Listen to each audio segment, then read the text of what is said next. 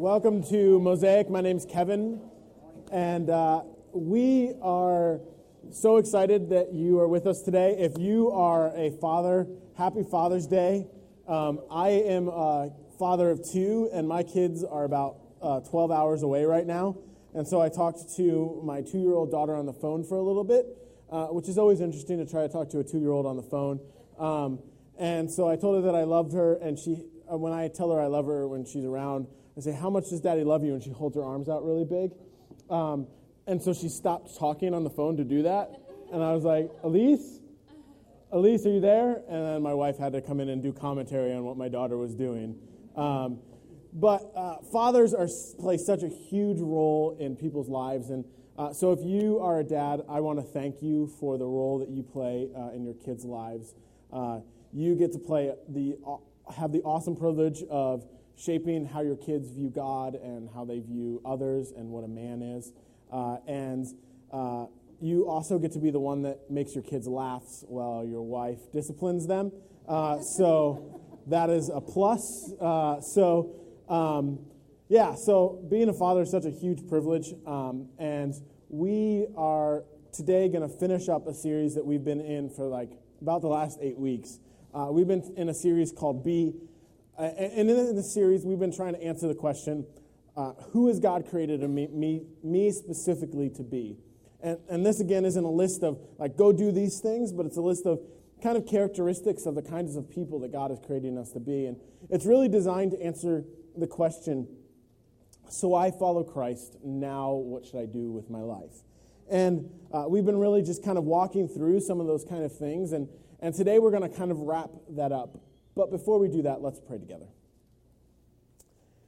Dearly Father, I thank you for how much you love us, that you love us so much that you sent your Son to come and to uh, offer us life.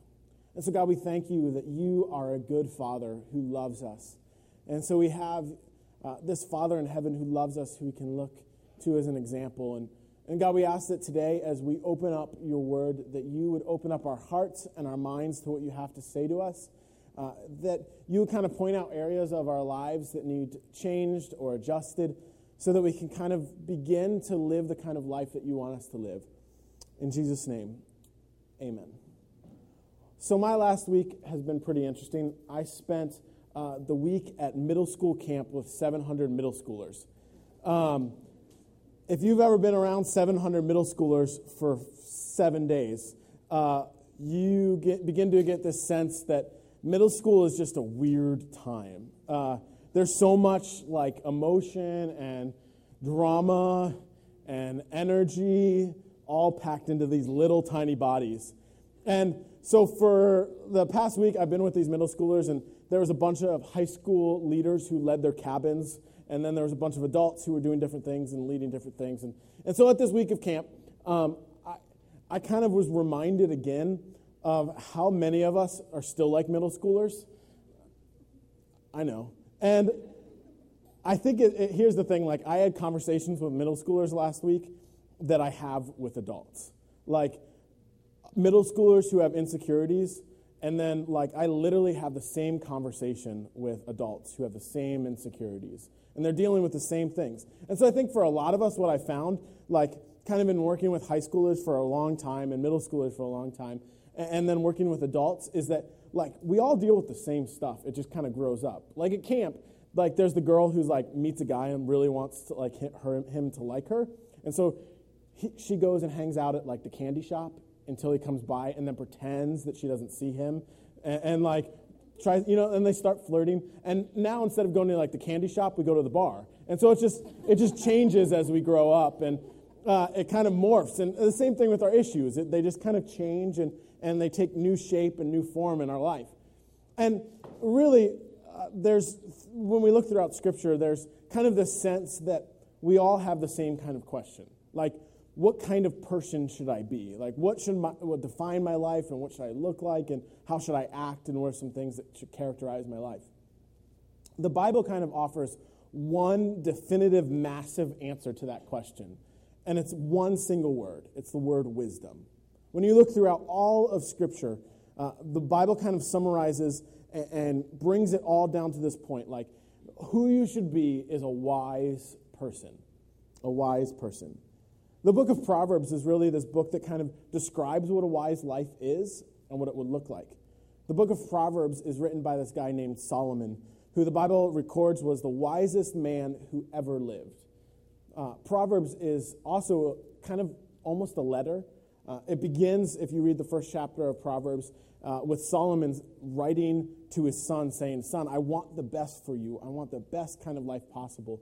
And that comes when you become wise. And, and so Solomon, who's the wisest man who ever lived, writes to his son, saying, Son, I want the best for you. And it's going to come as you discover wisdom, as you figure out how to live a wise life. Wisdom in kind of the ancient world was an important skill. In fact, it, it, throughout the Bible, you kind of pick up on this narrative that wise people uh, God starts to use in some interesting ways. All the way back in the book of Genesis, there's this guy named Joseph. And uh, maybe you remember the story of Joseph. Joseph. Joseph was hated by his brother and sold brothers and sold into slavery and ends up in Egypt and eventually becomes like second in power. But it's because of his wisdom that God kind of leads him through all these different things. And then several hundreds of years later, there's this guy named Daniel and Daniel's story is very similar to Joseph's, that he is sold, he's taken into slavery, and God uses his wisdom to eventually help the people of Israel. So, wisdom is this like uh, important skill. Almost every king had a wise counsel that he surrounded himself with for any kind of important decision making um, kind of tasks. And so, when we reach the, the book of Proverbs, it's important to understand that, that wisdom isn't necessarily learning or, or knowledge, but it's a little different. So, just to kind of get us all on the same page, just a working definition for wisdom is this Wisdom is the ability to know what the right things are and then do them. Wisdom is the ability to know what the right thing is and then the ability to do whatever that right thing is. Uh, Solomon writes in the book of Ecclesiastes, chapter 7, verse 12, this Wisdom and money can get you almost anything but only wisdom can save your life. Wisdom and money can get you almost anything, but only wisdom can save your life. See, wisdom is the ability to uh, make right decisions, to figure out what the right thing is, and then the ability to do that thing.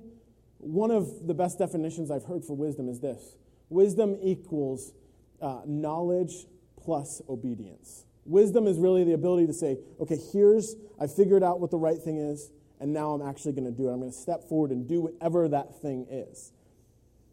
And I think this is the thing. Most of us struggle through all of this, trying to figure out what the right thing is.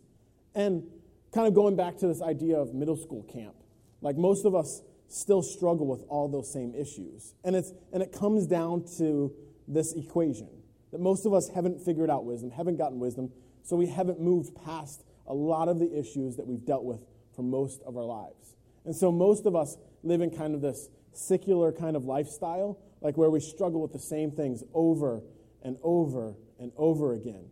And some of us, like, we become Christians and we thought, like, okay, now I'll get over my insecurities. I'll get over all these things. Well, the Bible's answer to all of those things isn't like to go do more things, it's to invite God to make you a wise person.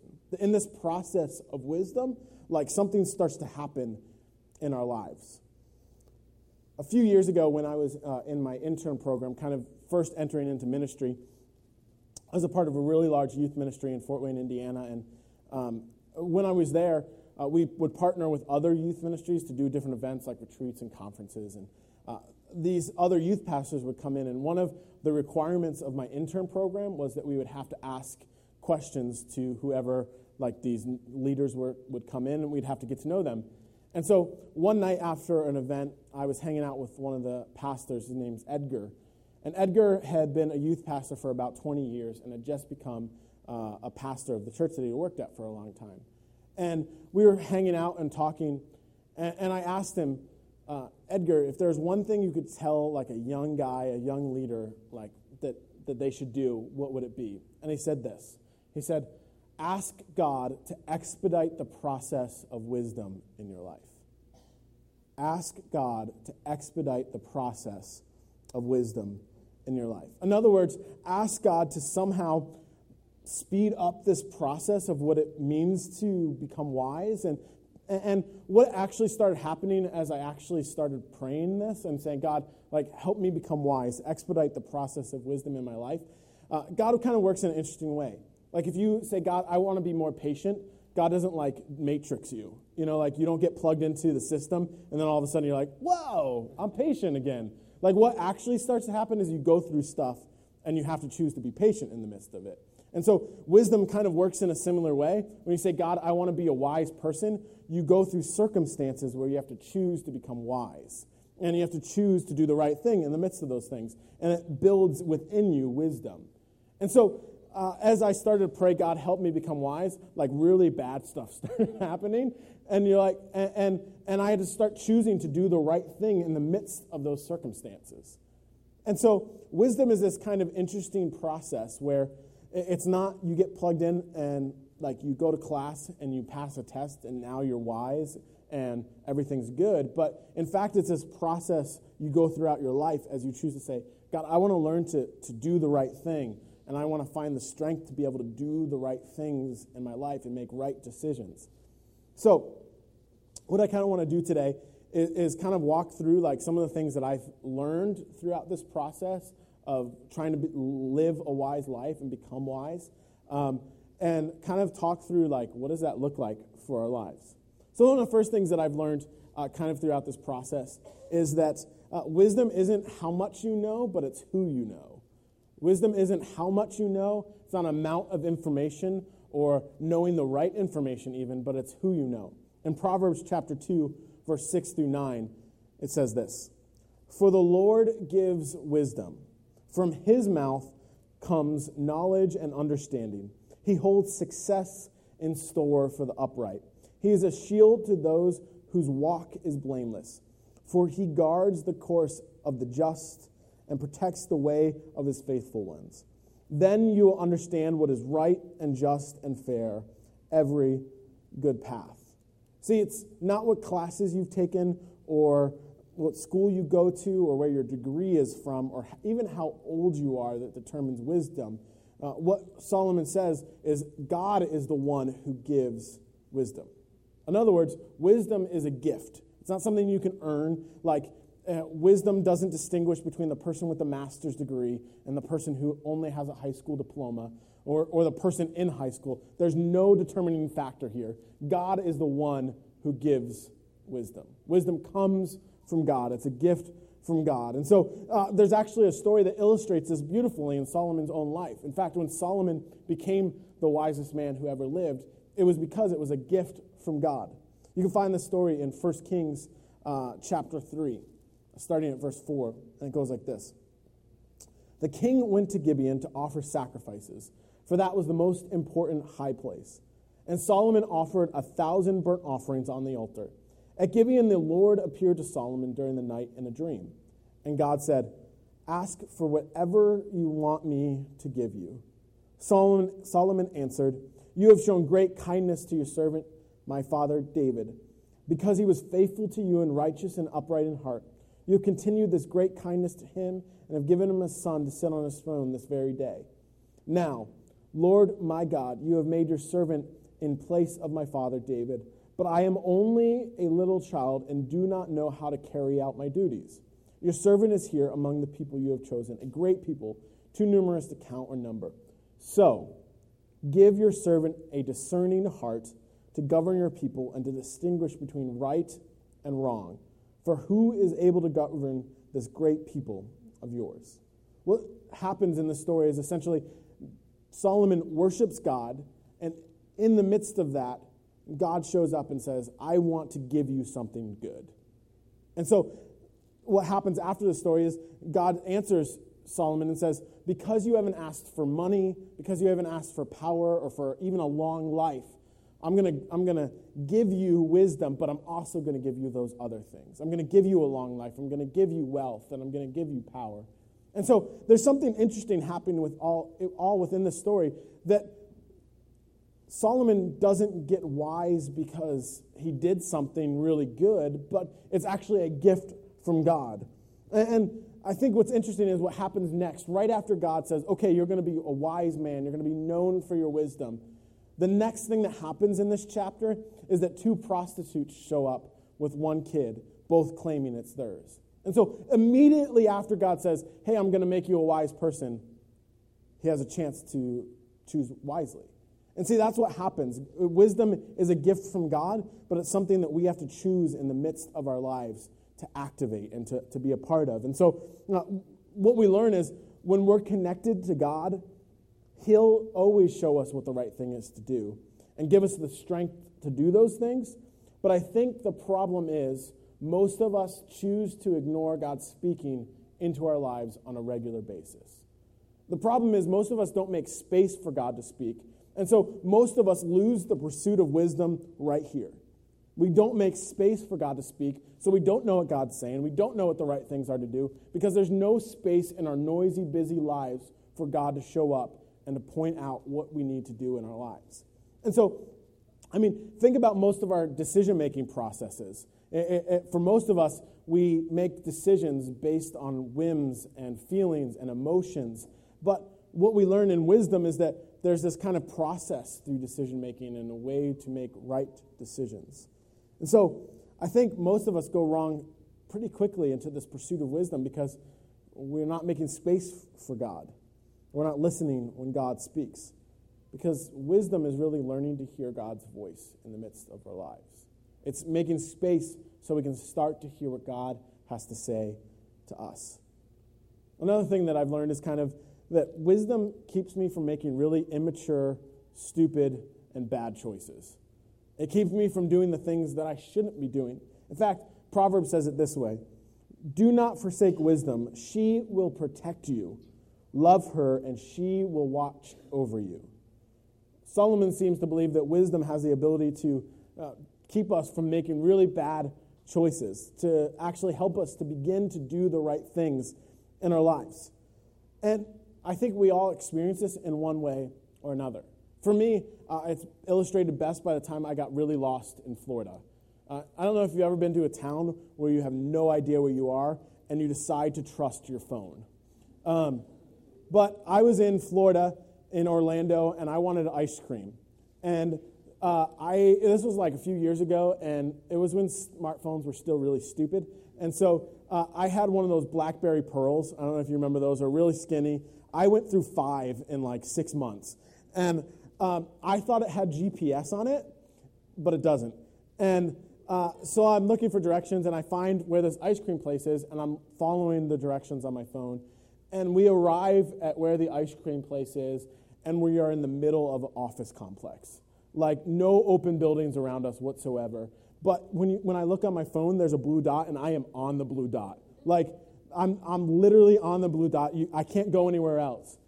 Uh, well, it turns out my phone doesn't have GPS. It uses like a, it uses like the cell tower, which is like a five mile radius. So somewhere in that five miles, there was an ice cream shop. I have no idea where it was. But but what happens a lot for a lot of us is we live our lives like that. We end up in places we never intended to be because our decisions are based on our feelings and our emotions and, and whatever's happening and whatever we think is right. And the way wisdom kind of works is it helps direct us and guide us to what's best for our lives and what God desires for our lives. And so, for a lot of us, our lives are filled with bad, immature, and just stupid choices that we've made. And we keep making them again and again and again because we don't have this kind of process in our life to be able to say, okay, how do I make right decisions? What do I do to, what's the right thing to do in here? And, and how do I do that? And wisdom is really this process of being able to figure all those things out.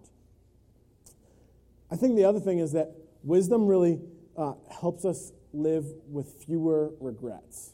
It helps us have less regrets in our lives. Obviously, we're not making stupid choices, so there's some less, less regrets there. But in Proverbs 4:10 through 14, it says this Listen, my son, accept what I say, and the years of your life will be many. I instruct you in the way of wisdom and lead you along straight paths. When you walk, your steps will not be hampered.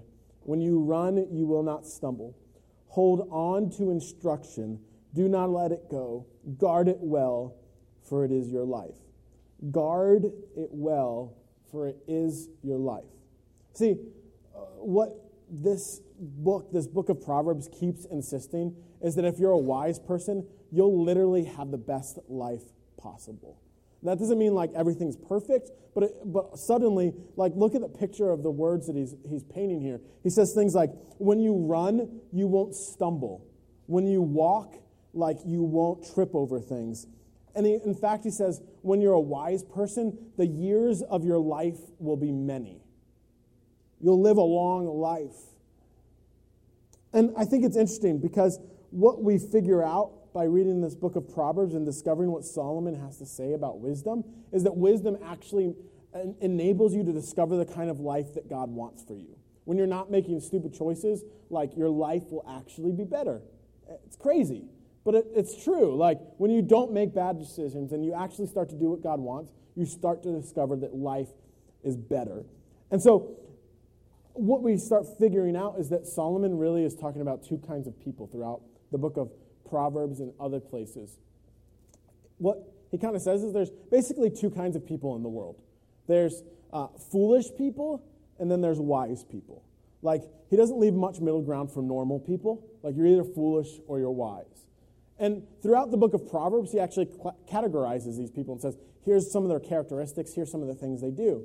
And, a lot of times he contrasts them. He'll say things like, uh, you know, a fool does this, but a wise man does this. And, and so some of those things that he starts to say are things like this like, a fool has mouth problems. Like, they just say whatever comes to their head immediately. And, and so they just talk. And uh, in fact, one of the things he says is that their mouths bring like death. Um, so there you go. And so they have mouth problems. They just say whatever they're thinking. And, and then he says that they have anger problems. Like they cause anger amongst their family, amongst their friends, uh, and also everybody's angry at them. Um, he also says that they're ignorant. So fools are ignorant.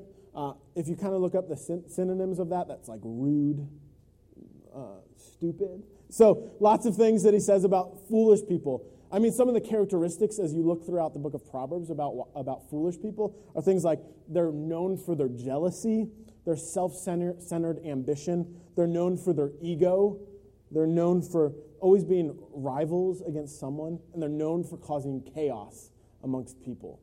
So a fool is like that kind of person, but he contrasts it with this idea of wisdom and a wise person.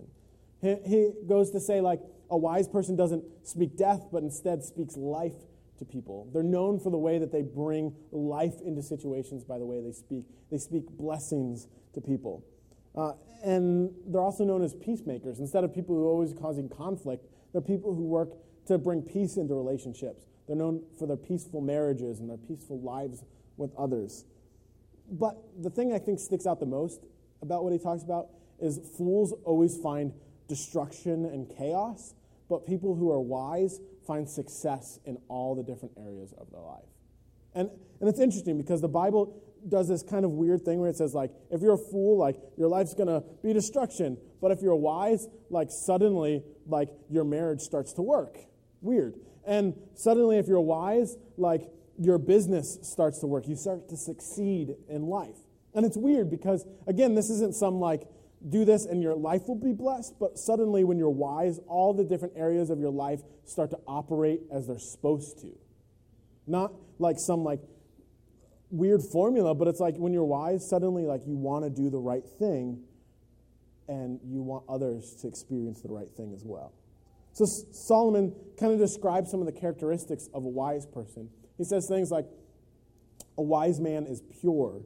He's patient and peaceful, gentle, obedient, merciful, good, known for their good actions towards others, that they're impartial in judging others, that they're sincere in the way that they love others. So there's this kind of contrast that happens. There's wise people and there's foolish people. I think kind of Solomon's point throughout this whole thing, and maybe the point of even what I'm talking about today, is that wisdom is kind of this interesting animal like you ask God for it, and God will allow you to experience things so you can become wise, but you have the choice whether you'll be a fool or you'll be a wise person.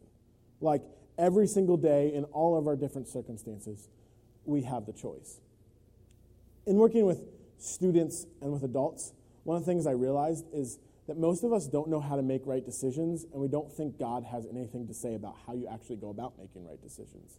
Like, for most of us, our process to making right decisions is like pretty simple. It's like we, we have a big decision to make. Like, let's say you have a job that you want to take, and this job is a great opportunity, but it would move you away from family and friends. And so, our decision usually is like, how much money does it make, and how long will it take me to make new friends, and how much vacation will I get?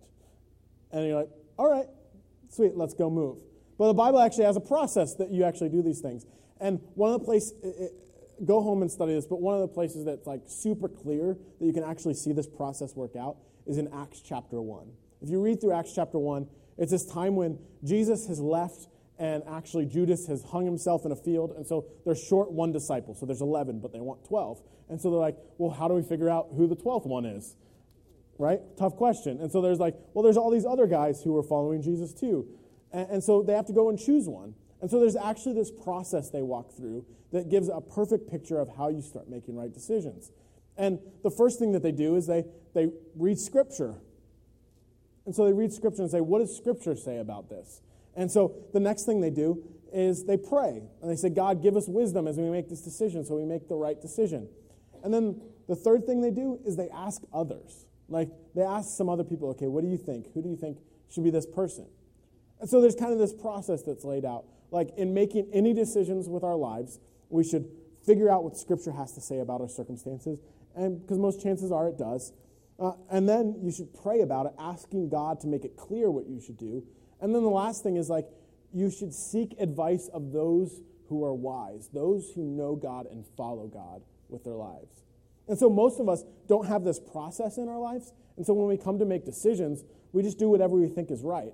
But what wisdom is kind of teaching us and leads us through throughout Scripture is like there actually is a process to figuring these things out. And in the end, your life will be better if you start putting these kinds of processes in, in place in your life because it will keep you from making bad decisions. It will keep you uh, kind of directed towards the life that God wants you to live as I kind of close, in Proverbs chapter 2, verse 1 through 6, it says this My son, if you accept my words and store up my commands within you, turning your ear to wisdom and applying your heart to understanding, indeed, if you call out for insight and cry aloud for understanding, and if you look for it as silver and search for it as if it's a lost treasure, then you will understand the fear of the Lord and find knowledge of God.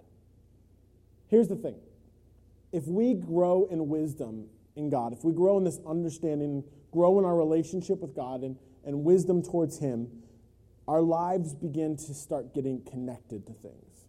That's what really wisdom does. The goal of wisdom is to start to connect the dots. And so, what wisdom does is it starts to say, like, okay, here's things and areas that you're disconnected with others. Here's areas that are disconnected in your job and in uh, your marriage and in your family, with your kids, with, with your fa- all these different areas start to get connected. What wisdom really is, is this connecting of the dots for us to be able to say, like, here's areas that aren't fitting together, and here's now how they can fit together. Wisdom frees us from living these kind of disconnected lives where um, we're, have superstitions that hold us back and areas of our lives that don't allow us to live the kind of life that God intended us to live. So, most of us are stuck living these middle school type lives because we haven't matured, we haven't grown up. We're still dealing with the same issues, still cycling through the same doubts and fears and insecurities and sin issues because we don't have this process in place in our lives. For a lot of us, we've uh, accepted Jesus. For some of us, we're, we're beginning to figure out what that means to follow Jesus.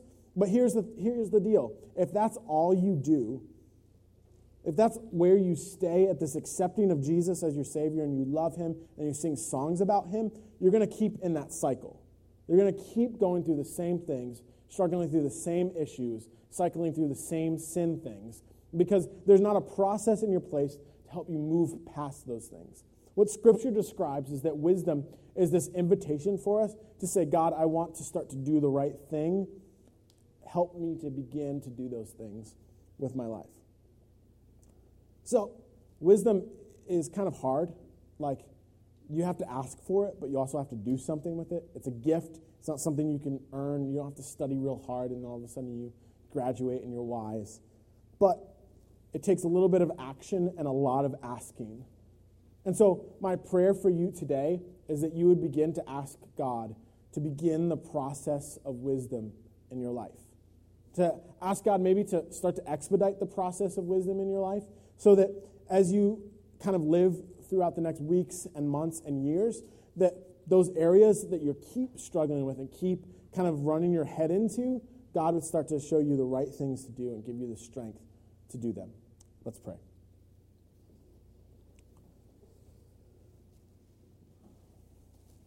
Dear Heavenly Father, I thank you for how much you love us. God, I thank you that uh, we can't do anything to earn your favor or your love, but you love us freely.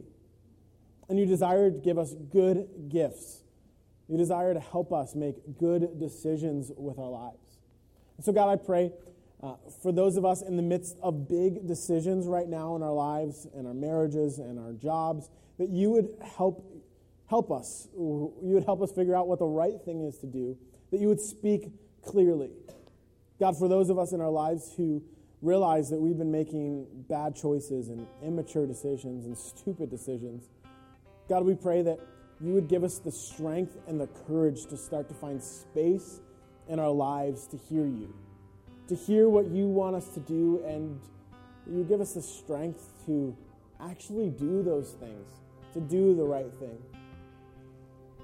God, I thank you that you have this thing called wisdom that allows us to begin to move past the areas and issues in our lives that a lot of us have been dealing with for a long time.